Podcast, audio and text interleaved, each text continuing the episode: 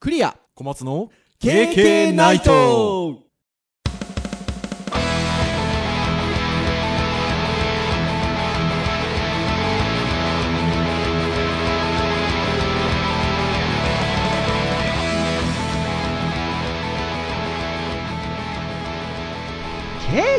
ナイトはい、ということで、180回目、切り番ですね、配信となります。お届けをいたしますのはクリアと、はい小松ですどうぞよろしくお願いいたします。はいよろしくお願いします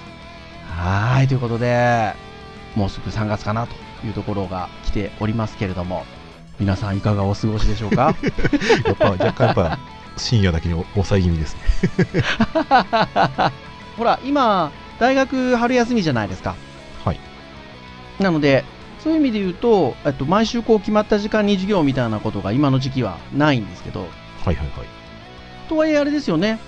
小松先生と授業やったんですよね。あ、授業というか、まあ、ゼミですね。うんまあそうですね非公式事業というか まあそうですねはいそうですよね。まあ一応ゼミ生にちょっと集まろうということで伝えて、えーゼミをちょっとやりましたけど、その前の週に卒業制作展がデジタルハリウッド大学であって、で、えーまあその振り返りみたいな、まあこの後1年間自分たちが取り組んでいく上で振り返りみたいな感じだったんですけど、はいいいあれになりましたね。うんそうですねまあ結局僕が卒業生もたくさん見てきましたけど、はい。結局卒業生の中でねあんまり展示がうまくいかなかった子ってうん。まあ、そもそもやっぱり目がその辺養われてないとかね考える機会がなかったりした子がやっぱり多かったんだなっていうのを逆にこう 感じましたよなんかうーん、そうですね。で、割とやっぱり、鉄は熱いうちにじゃないですけど、 まあそのね、直接上の学年の先輩たちがやったものに対して、こうね、良かったなと思うところや、自分たちだったらこうした方がいいかもな、みたいなところを、もうすぐ振り返りができたっていう意味で言うと、もう小松先生がそれをバンバン書き残してました から。なので、ままあ大はい体こうね、今度卒業制作本格的になってきて、まただんだんだんだん押し迫ってくるとほら、ゼミ生たちもテンパるじゃないですか。そうですねで、もうちょっとでもね、手を抜こうとしようもんならば、君たちはどうだいと。これこれ春先にこうやって言ってたじゃない かと。頑張ろうね と。1年前に先輩たちのを見て思った気持ちっていうのをなるべくね持っておいてほしいなっていうこともあの僕その時には言ったんですけどそういう思いはちょっとありますねうん、でまあなんかロールプレイを一回させましてやりましたねうんはいあの結局今から1ヶ月後にもし卒展があるならば、うん君たちはどういう役割を持ってやるかっていうところではい話したんですけど、まああれあれで1ヶ月前じゃ遅いんだなと かまあまあそれ前提でやりますけどみたいな感じではありましたけど、はいうん、で役割とかいろいろ考えなきゃいけないこととか、まあ、展示とかもこのくらい前にやんなきゃダメだねとか、うんまあまあある程度気づきがあったりとかしたので、うんまあ、やってよかったなと思いますねいや、本当そうですね。そして、そんな、えっと、それが土曜日でしたかね。はい。えっと、この収録がある前の土曜日だったんですけど、次の日、私、朝から、その東京から山口行きましたよ。ああそうでしたねわざわざ東京来ていただいたんでしたピピューっと山口行きまして。 はいで、えーデジタル、えーデジタルハリウッドが、えー山口が、スタジオ山口という、あのー拠点校さんがありますので、まあ、そちらで特別授業ということで、うんはい。プロのデザインとはみたいなね、お話をしてきましたよ。まあプロプロですからねはそう、もうね。 ってな感じなんですけど、スタジオ山口がですね、まだあの、丸1年経ってないんですよ。いあ若い若い感じではいはい。そうなんです。で、まあそういったようなところに伺ったので、本当にまだ卒業生が半年間のコースだったりするので、スタジオって。なので、1期生が出たかな、2期生が出たのかなぐらいのまだおー感じなんですよねで、あのーまあ、実際特別授業をやるよって言って、たくさんの方集まっていただいたんですけど、まあ、無料のイベント形式にしてあったので、受講検討者から、まあ、あの在校生、卒業生、幅広く参加していいものになってたんですけど、やっぱ実際には在校生、卒業生の方ばっかりでですね、うーん。中にはオンラインスクールの受講生さんもいらっしゃったんですけど、ほう。なんかオンラインスクール受けてて、なんかそのオンラインスクールの映像の先生が来るからっつってね、来てた方もいらっしゃって、はいはいはいはいはまあでもありがたいことでですね。で、そうすると、こう、今から勉強しようという方もいらっしゃいましたし、い。うん。あの幅広く、まあ、卒業したてでこれから現場に出たいとかね、そういう方含めていろいろいて、なので、まあ、授業の中では実際、あのーまあ、そういうデザイン質にこだわろう的な話だったりとか、トレンドっぽいことも話をしたりとか、まあ、そうするとあの授業が終わった後も質問来られたりとか、お話しに来られたりすると、様々なんですよね。まあ、今からほら勉強する上においてどういうことを気をつけた方がいいですか的なことだったりとか、うん。もしくは、えーようやくあの仕事へのスタートラインに立てたので、どういうふうにこう活動していったらいいですかとかね。さまざまなわけですよ。で、大学生のゼミの話もそうなんですけど、そういうこう、スクールの受講生さん、卒業生さんなんかとも会うとですね、なんかやっぱ、僕もそうですけど、小松先生もそうじゃないですか、もともとデジハリの受講生だったりしたじゃないですか。ああ、そうですね。はそうするとやっぱなんか昔のこと思い出したりとかしてね、い。うーん。なんか自分のこの頃どうだったかなとか、そうやってスタジオ山口とかで聞かれると、自分の頃はねって話するんですよね。うーん。自分がそういう、あの、最初学校出始めのところはこうして、ああしてとか、あとはその、勉強、在校生の人で勉強のやり方だどうだっていう時に、こういう風な感じで、いろんな新しい知識みたいなのを追っかけてましたよとかね、いろんな話するわけですよ。で、よくよく考えると、ウェブのデザインの歴史も長いじゃないですか。うーん。そういう感じで言うとね、もう本当いろんな技術が出てきて、いろいろ、まあ僕らも勉強してきましたし、今そうやって皆さん勉強されてたりとかね、それらを使って学部生なんかまたゼミっていうことで卒生望んでいこうとこれからしてるんですけど、いやー、言うても、どれぐらいからって言われてます ?95 年ぐらいからとかってウェブデザインの業界。まあもっと言うと本当もうちょっと早いんでしょうけど、あーなんか言われてでてそうですねデザインの概念のどこに置くかによってだいぶ変わりそうですけど、そうですね。ねえウェブ自体はまあね、90、まあ、グラフィック使い始めてのが95、6年ぐらいですからね。ですからね、だからまあ20年ぐらいの、でも20年と言わないか、もうだから25年ぐらいになってきてるんですかね、うーん。の業界になってきてて、いろんな歴史があるんだろうなと。そうしましたところ、私がちょっと面白いサイトを見つけまして、はい。はい。えー、ウェブデザインミュージアムっていうウェブサイトがあるんですよ。これ、アドレスがですね、https コロンスラッシュスラッシュ www.webdesignmuseum.org っていうウェブサイトでして、これあのーまあその名の通りウェブデザインミュージアムですから、うん。これまでのウェブのデザインをいろんな形でアーカイブして表示してくれてるんですよね。うん。ギャラリーがあったりとか、タイムラインというコンテンツがあって、例えばある企業のウェブサイトの昔から今をこうね、リニューアルしたタイミングのものをバーっとね、見せてくれてたりとか。うん。で、こういったなんかウェブのアーカイブ的なもので言うと、私どもね、インターネットアーカイブっていうウェブサイトが昔からあって有名なので、はいはいはいはいはい。よく見ましたし、時折見ますよね。うん。キャッシュが残ってたり、検索できたりするので、してますね。ね、使ったりしますけど、まあ割とその、用途的には割とそれに近いんですけど、うん。もう少しあの、わかりやすいっていうんですかね。なんかわかりやすく、そうですねうんあの、ビジュアル的に見せているというか、感じですよね。そうですね。うん。まさにあの、ウェブデザインミュージアムっていうタイトルにふさわしいところかなっていうふうに思うんですけど、今日、ターン的にウェブの回なので、はい。さっきのようなちょっと話も前段のお話でありましたし、ちょうどこのウェブサイトの、まあ、あのグローバルナビゲーションの中の項目の一つとして、ウェブデザインヒストリーってあるんですよね。はいはいはいはいはい。ありますね、このページに関して。ね。で、そこを見ると、1990年ぐらいから現在に至るまでのウェブデザインに関してのこう、なんて言うんでしょう。印象的な技術だったりとか、トピックみたいなものが、まあ歴史として年代に分けて紹介されてると。ですので、この Web デザインヒストリータイムラインのところに載っているものを、もうタタタタタンと、小松先生と私で追いながら、おっさんホイホイでございますよ、今日は。ね。そして若い、まあ、ウェブを勉強している皆さんとかね、そういった皆さんは、あこういう歴史をもとに今のウェブがあるんだな、なんていうこともね、ちょっと思ってみていただいたりすると予感じゃなかろうかということで。うん。はい。今ね、紹介しようとしているサイト、アドレスなどは、えーさっき口頭でも言いましたが、KK の公式サイトでも URL、リンクをしておきますので、ぜひ参照しながらお聞きいただけると嬉しいなと思います。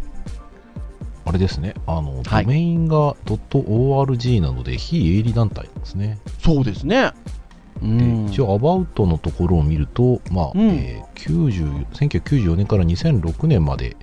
まあ、うんユニークなデザインのウェブサイト1200以上のスクリーンショットを展示するっていうところで、素晴らしい。うん、なんか基本的にはそのウェブデザイナーの創造的遺産を保護したいっていうところでなんか、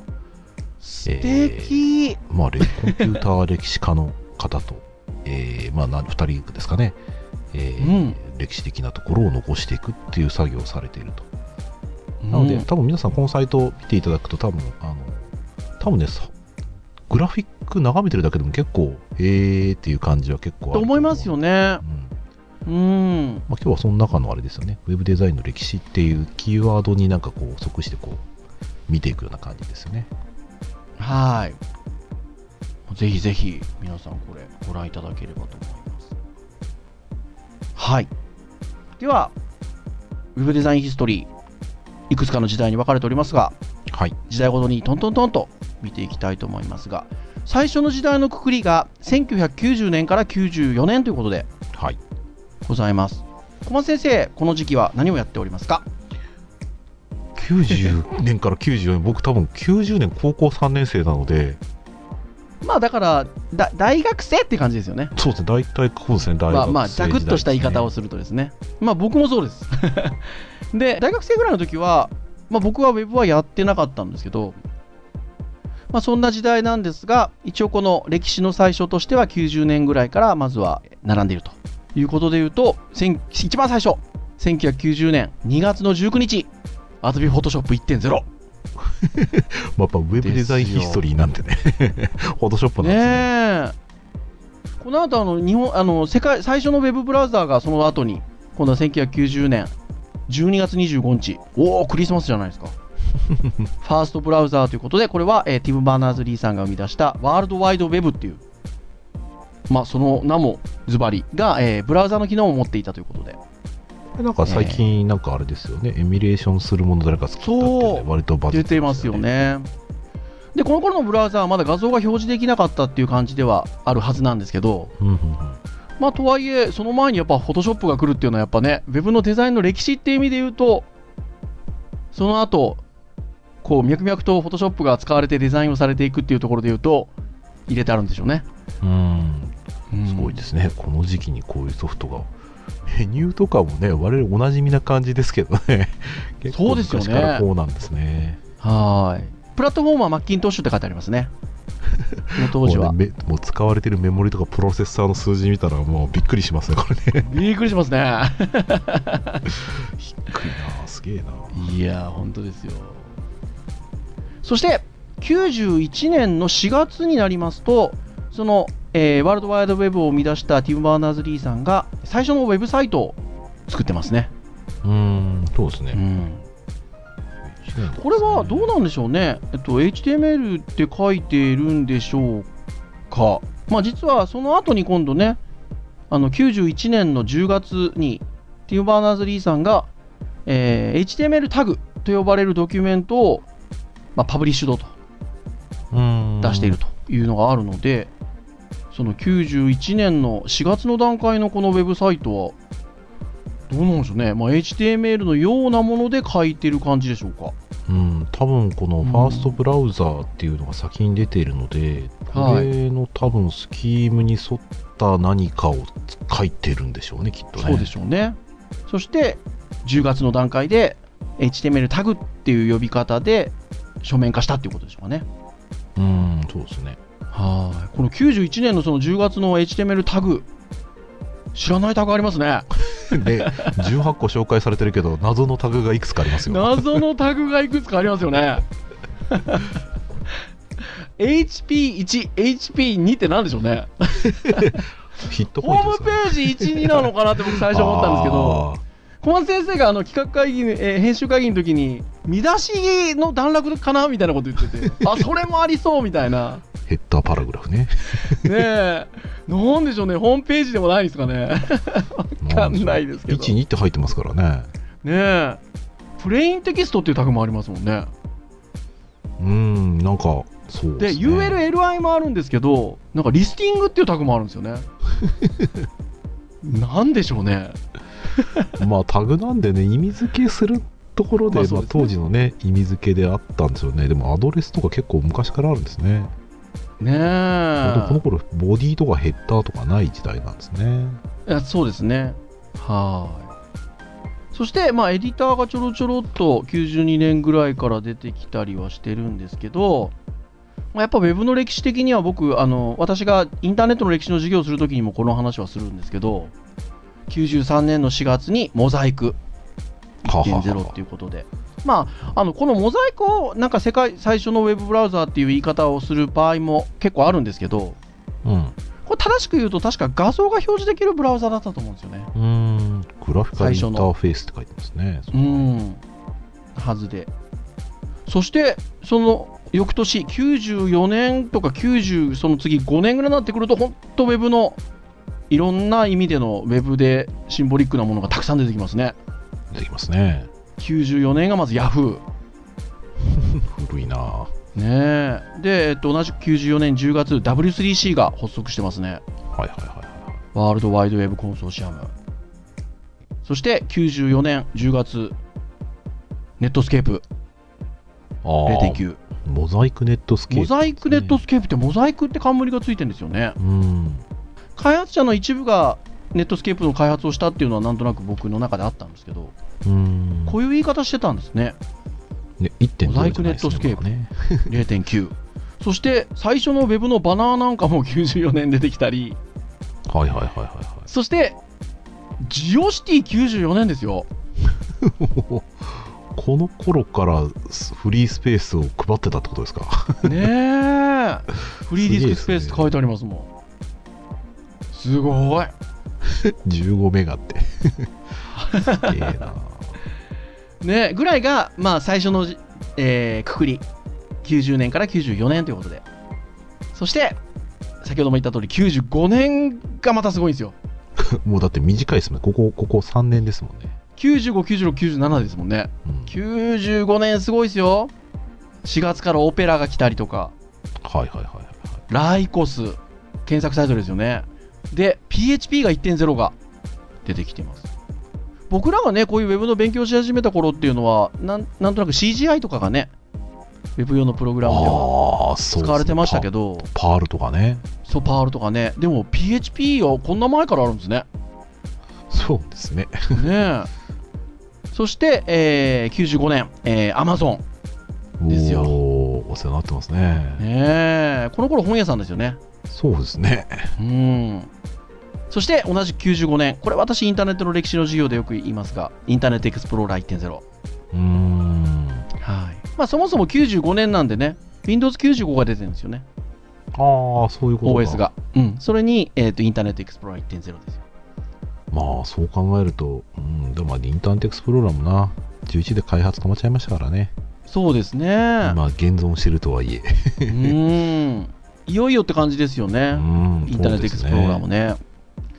そして eBay っていうね、EC サイトというか、ショッピングサイトもはいはいはい95年ですし、もう95年ぐらいになってくると、ネットスケープが、ネットスケープナビゲーターということで、モザイクという言葉はもうなくなってますね。そうですね、はいなくなってますね。うん、ね懐かしいな、このアイコン。懐かしいですね。そしてフロントページなんかも出てますよ、95年。 使ってました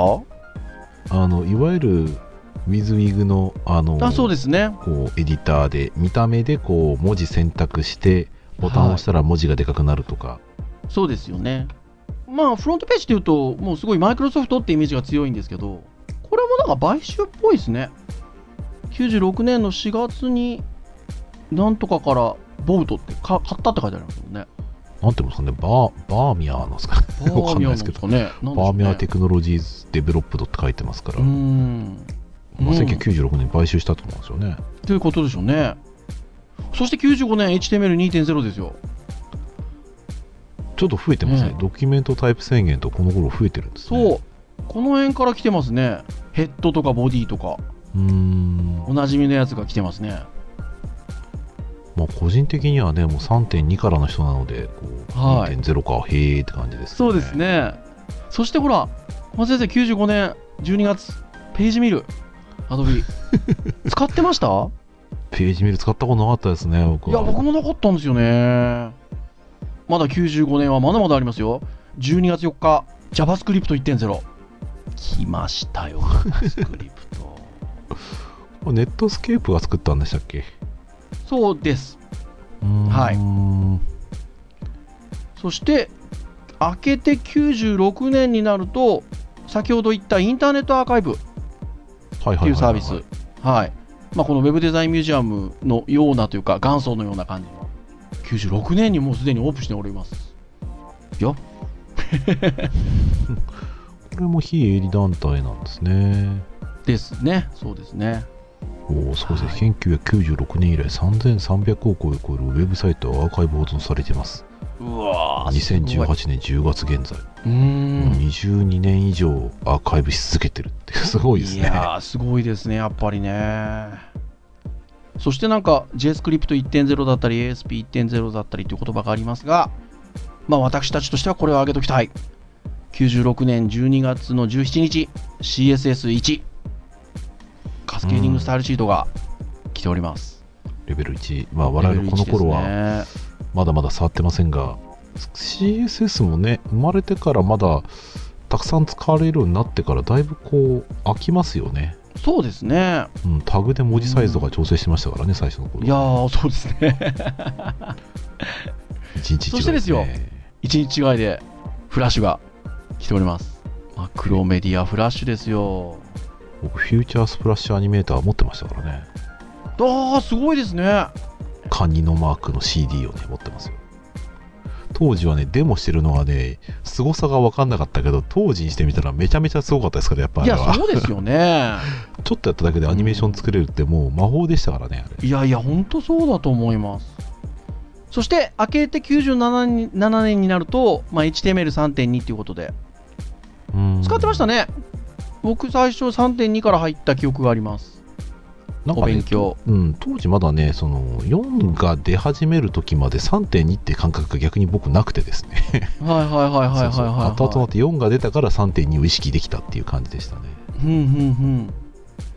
そしてね97年は WAI とかね Web アクセシビリティイニシアチブうーん。ねえとか SEO とかこの辺の言葉ってもうやっぱこんな早い段階から出てるんですねうん、そうですね。うーん検索エンジンの最適化この頃なんですねうーんそしてまああの各ブラウザーがバージョンが上がってきてっていうところで97年10月ダイナミック HTML ですよわかんないんじゃないか な DHTML とか言われてもねえ コンビネーションオブザ HTML、CSS&JavaScript テクノロジーと書いております。 まあそうですよね。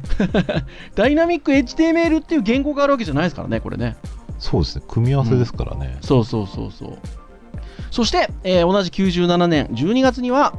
ドリームイーバー1.0ですよまあね日本語版で初めて触ったのは多分僕1.2ですね 1.2J っていうのが日本語版の1なんですよね僕もそれ最初に触りましたねいや魔法のようでしたよ、うんドラッグドロップでページを作っダクが作られるっていう衝う撃のん本当そうですよねすごいシェアを誇ってましたけどだいぶねここ近年は違うテキストエディターにそうですねあの軽いエディターに割とこう広がりを見せた感じがありますうね、ん、ありますよね。そして1998年から2002年というあのくくりが次に来るんですけどここあれですよね僕も小松先生もここでウェブの勉強し始めて業界に入ったぐらいの時期ですよねそうですねはいはが、えー次の時代のくくりとしてありますがこの辺になってくるとだんだんこうあの Web2.0 的な匂いがしてくる感じが出てきますね。うーん、そうですね。はい、モジラが出てきたりとか、あとはマクロメディアが Fireworks 1.0、98年4月。ファイヤーマックスね。まあまあ、便利なツールでした僕けどね好きでした。よ。うん。僕マクロ、マクロメディアっ子って自分で言ってましたもん。イラストレーター、フォトショップがちょっと小難しく感じたんですよね。最初勉強して始めの頃って。はいはいはいはいはい。で、Fireworks はなんかとっつきが良かったんです よ。はいはい。両方扱えるし、ベクターとビットマップと。そうですね。あうのんその頃、同じ TA の人が、あの、言ってましたけど、フォトショップとイラストレーターを足して3で割ったソフトだと言ってましたから。 あー3で割っちゃうんですね そして同じ98年 CSS2 レベル2ですねまあ、これはね、我々長く使ってきたというか。そうですね使ってきうたん仕様と言いましょうか、まあでも実際使い始めるのもっと後ですよね。そうですそうです2003とか4とかぐらい。らいからだんだんひんあの活発に使われ始めましたもんねそう、この頃はまだ対応しているブラウザがそんなに多くないってことで。なかったですからそうねクロスブラウザーって呼ばれてた時代なんで片っぽはサポートしてるけど片っぽは見れないから使わないみたいなね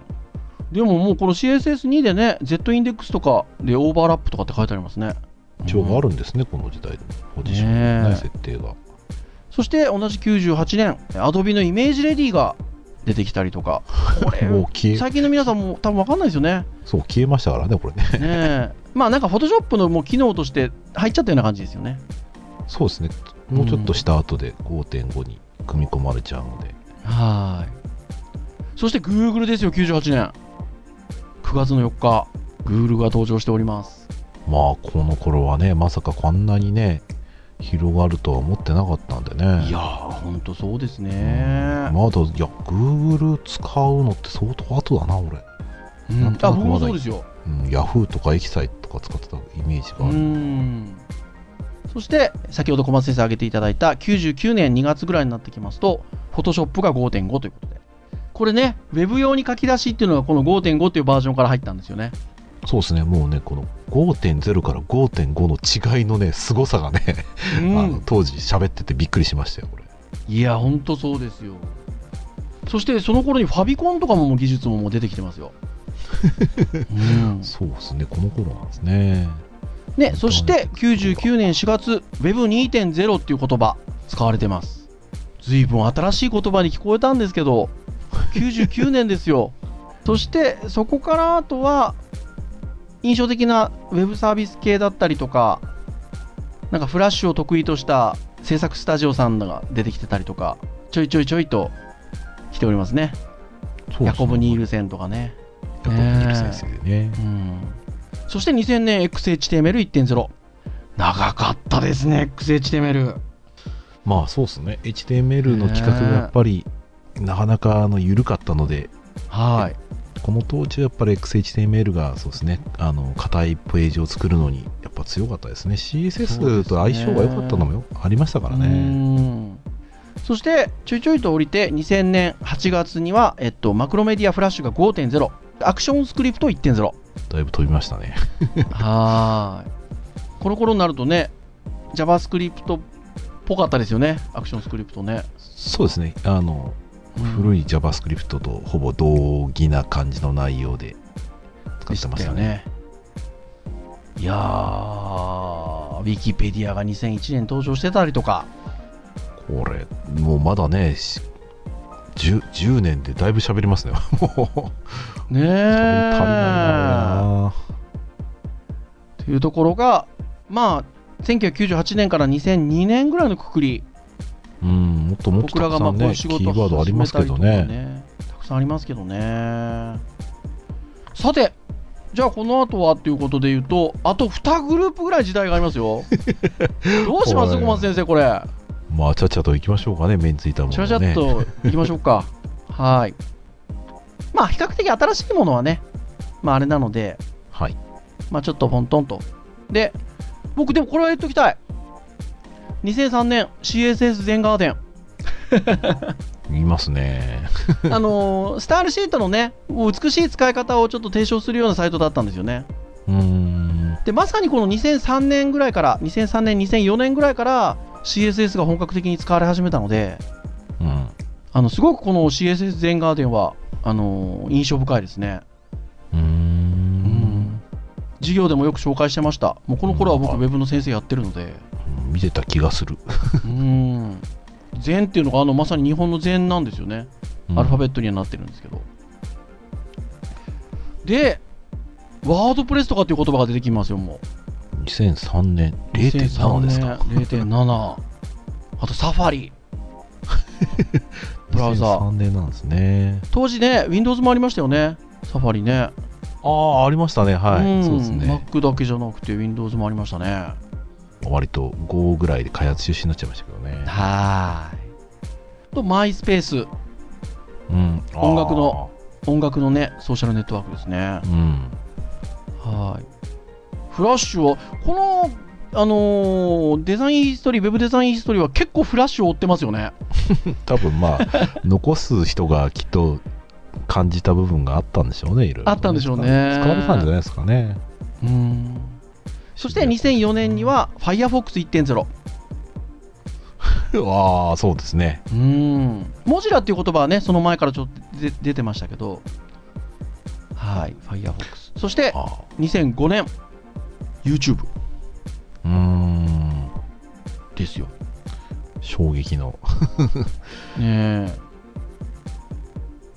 まあさっきのゆ Firefox もそうですけど、YouTube もそうですけど、どうでこのぐらいから使ってましたは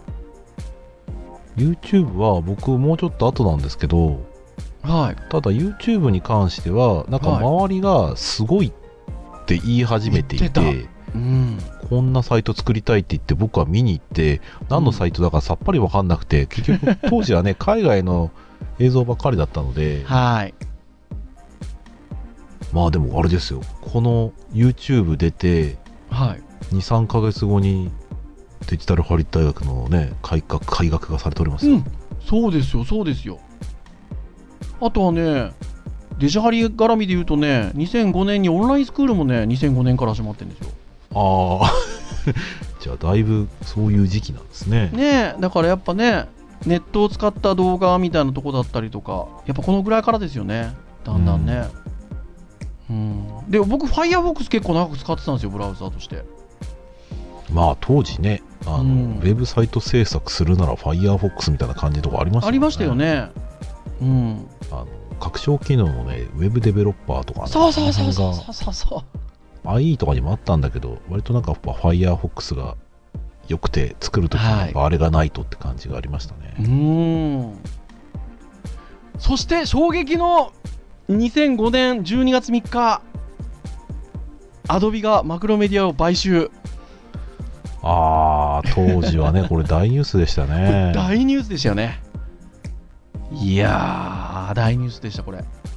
まあちょっとねこの辺わからない人いると思うんですけど、あはのー当時えーまあ、フラッシュもね、フラッシュも今、アニメート CC って名前に変わってますけど、い。うん。えー、ドリームイーバー、ファイアーワークスって言ったら、ウェブ制作系のツールが、まあ、マクロメディアって会社が強くて、うん。であとはちょっと印刷系のね、ものだったり、動画系のね、えーうんツールは強かったんだけど、はい。まあ、ウェブ系はあんま強くないそうなんですよ強くなくてわけじゃないんだけど割と出してるんだけど負けてたんですよね、マクロメメディアにね。、ウェブ系のツールはね。うんそうだからライバル関係的なところはちょっとだけあったんですよはい。でそんな中アドビがマクロメディアを買収っていうところでパクンと。はい。そう割と業界に倒れとしてはえー、そんなことあんのっていうのがうんね衝撃でしたね本当に衝撃でしたね。まあ、そんなことがあり。まあ、いろいろあと出てありますよ。2006年にさすがもう出てきてたりとか。 0.1.0この頃なんねですねえ。あの、アドビの Behance っていう、ね、プラットフォームがありますけど、これもなんか買収してるみたいですね。うんこの頃はね、う M&A たくさんしてるんでしょうね2007年そして衝撃だったのが編集会議で小松先生と話してて2007年に CSS グリッドがもまあ最初のねドラフトなうんでドしょラうフけトど、ね、だと思うすんですけどフレックそスしボてックスよりもね早いんですよねそうそうそうフレックスボックスより早いんですよで2008年に Google Chrome ですよはい。なんか Google Chrome より CSS グリッドって技術が早いってことにちょっと驚 愕の感じを覚えるんですけど、まあ、あくまでも仕様のドラフトなんでね、あのねえベンダーさんがそれをこう適用するかどうかってまた先の話ではあるので、はいい、やー、でもこの配色覚えてます、僕はあのずっとインターネットエクスプローラーからですね離れられなくてですね、うん周りが周りの制作者はね、Firefox とか使って、僕は制作時にしか使ってませんでした。はいところがもうはいこのクローマ出た瞬間ですね、もうスピードでね、もうシンプルさとスピードでそう早かったですもんねもうベタボ、もうベタボレでしたね。はいいや本当そうですねうんもうだから変えました2008年ということを考えるともう10年以上ですねそして次の時代のくくりが2009年から2017年ということでえらい広くなってますよまあもうね、最近の話なんでね、ピはいックアップするものがまあまあ、ぼちぼちくる感じですようね。ん、っていうところで、まあ、最近のウェブっていうところでのキーワードっていうのがこの辺からまあトントントンと出てくる感じですねうん、そうですね。 Facebook のいいねボタンいいねボタンだったりとかあとは2009年にフレキシブルボックスレイアウトがあのドラフトが出てますねあとはタイプキットうん。 2009年もう今、アドビフォンツになっちゃいましたけどね。そうですねそして2010年には Google ウェブフォンツが来てます割と古いんですね。ねえそして同じく2010年これは言っとかないとレスポンシブウェブデザインっうん。ていう考え方が提唱されてますまあ、ここから多分3年後ぐらいからね、徐々に増え始めるガッときますよねデザイン的なところで言うと同じく2010年あたりからフラットデザインっていう言葉が出始めて2011年ブートストラップ2012年にはメディアクエリこれねレスポンシブウェブデザインと非常に親和性がありますよねはい。メディアクエリ来て2014年ぐらいになってくるとマテリアルデザインっていうこうフラットデザインのちょっと一つ先の、まあ、考え方というかそして2014年に HTML5 そしてこの歴史の締めは小松先生2017年6月25日 Adobe がフラッシュをサポートを終わらせることをアナウンスしたうん。というのが一応ウェブデザインヒストリーの最後に来ております。まあまあ、割とね、大きいニュースでしたからね。はあ、まあ一応今年まではサポートするということで。そうですね。はい。2020年でいよいよという感じですね。まああくまでもね、フラッシュプレイヤーの話なんですけど、そね、うプレイヤーの話ですからね。そうそう、本当そうですよ。うんそうだから一応 HTML5 とかの書き出しとかはまだ続くしこの間あのカンファレンスというかあのプロダクトマネージャーの人が日本に来てたイベントがあったので行ってきましたけどそこで話してたので言うと、まあ、はい。映像制作でもあの SWF って使ったりするので、あうのん。 SWIF はあの書き出しはまだ引き続きやりますよって話はしてました。うん。うん、あとねちょっとねもしかするとアンプっていう技術があるんですけど、はい。あの辺とフラッシュがもしかするとちょっとなんか提携して話をするって話をしていたのではい。本来アンプで動くバナーとかって作れないんですよ JavaScript 絡むとは難しかったりするのでははははなんだけどその辺がもしかすると Google と Adobe がちょっと手を結んで、えーはいフラッシュからそのアンプ用のファイルをねなんか書き出すような話とかをちょっとへえ、面白いですね。する,、するかもっていう話はちょっとしてますはーい。みたいなことがこの後の歴史をつ紡いでいくわけですよ。 まあ多分ね細々な感じでしょうけどねそこは、うんはい。ってなところでございます。はいなので、ちょっと最後の方は駆け足になってしまいましたが、本当にあの縦に並ぶような形で時系列で、ウェブデザインの歴史が、割と分かりやすく見れますよね。そうですね僕らでも、まあ一応見見慣れている単語がほぼほぼもう9割方はほぼ知っている内容であこの時期からなんだっていうのがうねんなんかよくわかる歴史年表でしたねなってますので、ぜひあの見ていただきたいですし、まあ、ウェブデザインミュージアムのこのサイトに関しては、ギャラリー、タイムライン、エキシビジョン等々、あのたくさん、ウェブデザインの本当博物館みたいな感じでうん情報が載ってますので、ぜひ皆さん、あの、ゆっくりご覧いただければと思います。はいはい。以上といたしましょうかね。はい KK ナイトは毎週木曜日に配信をいたしております。はいえー公式サイトアクセスをしていただけますともうプレイヤーがございますので直接、えー配信聞いていただけますでなんかこう好きなタイミングで自分の端末で最新の回聞きたいななんてことがあれば、えー iTunes ストアなどの購読登録サービスで登録をしていただけますとも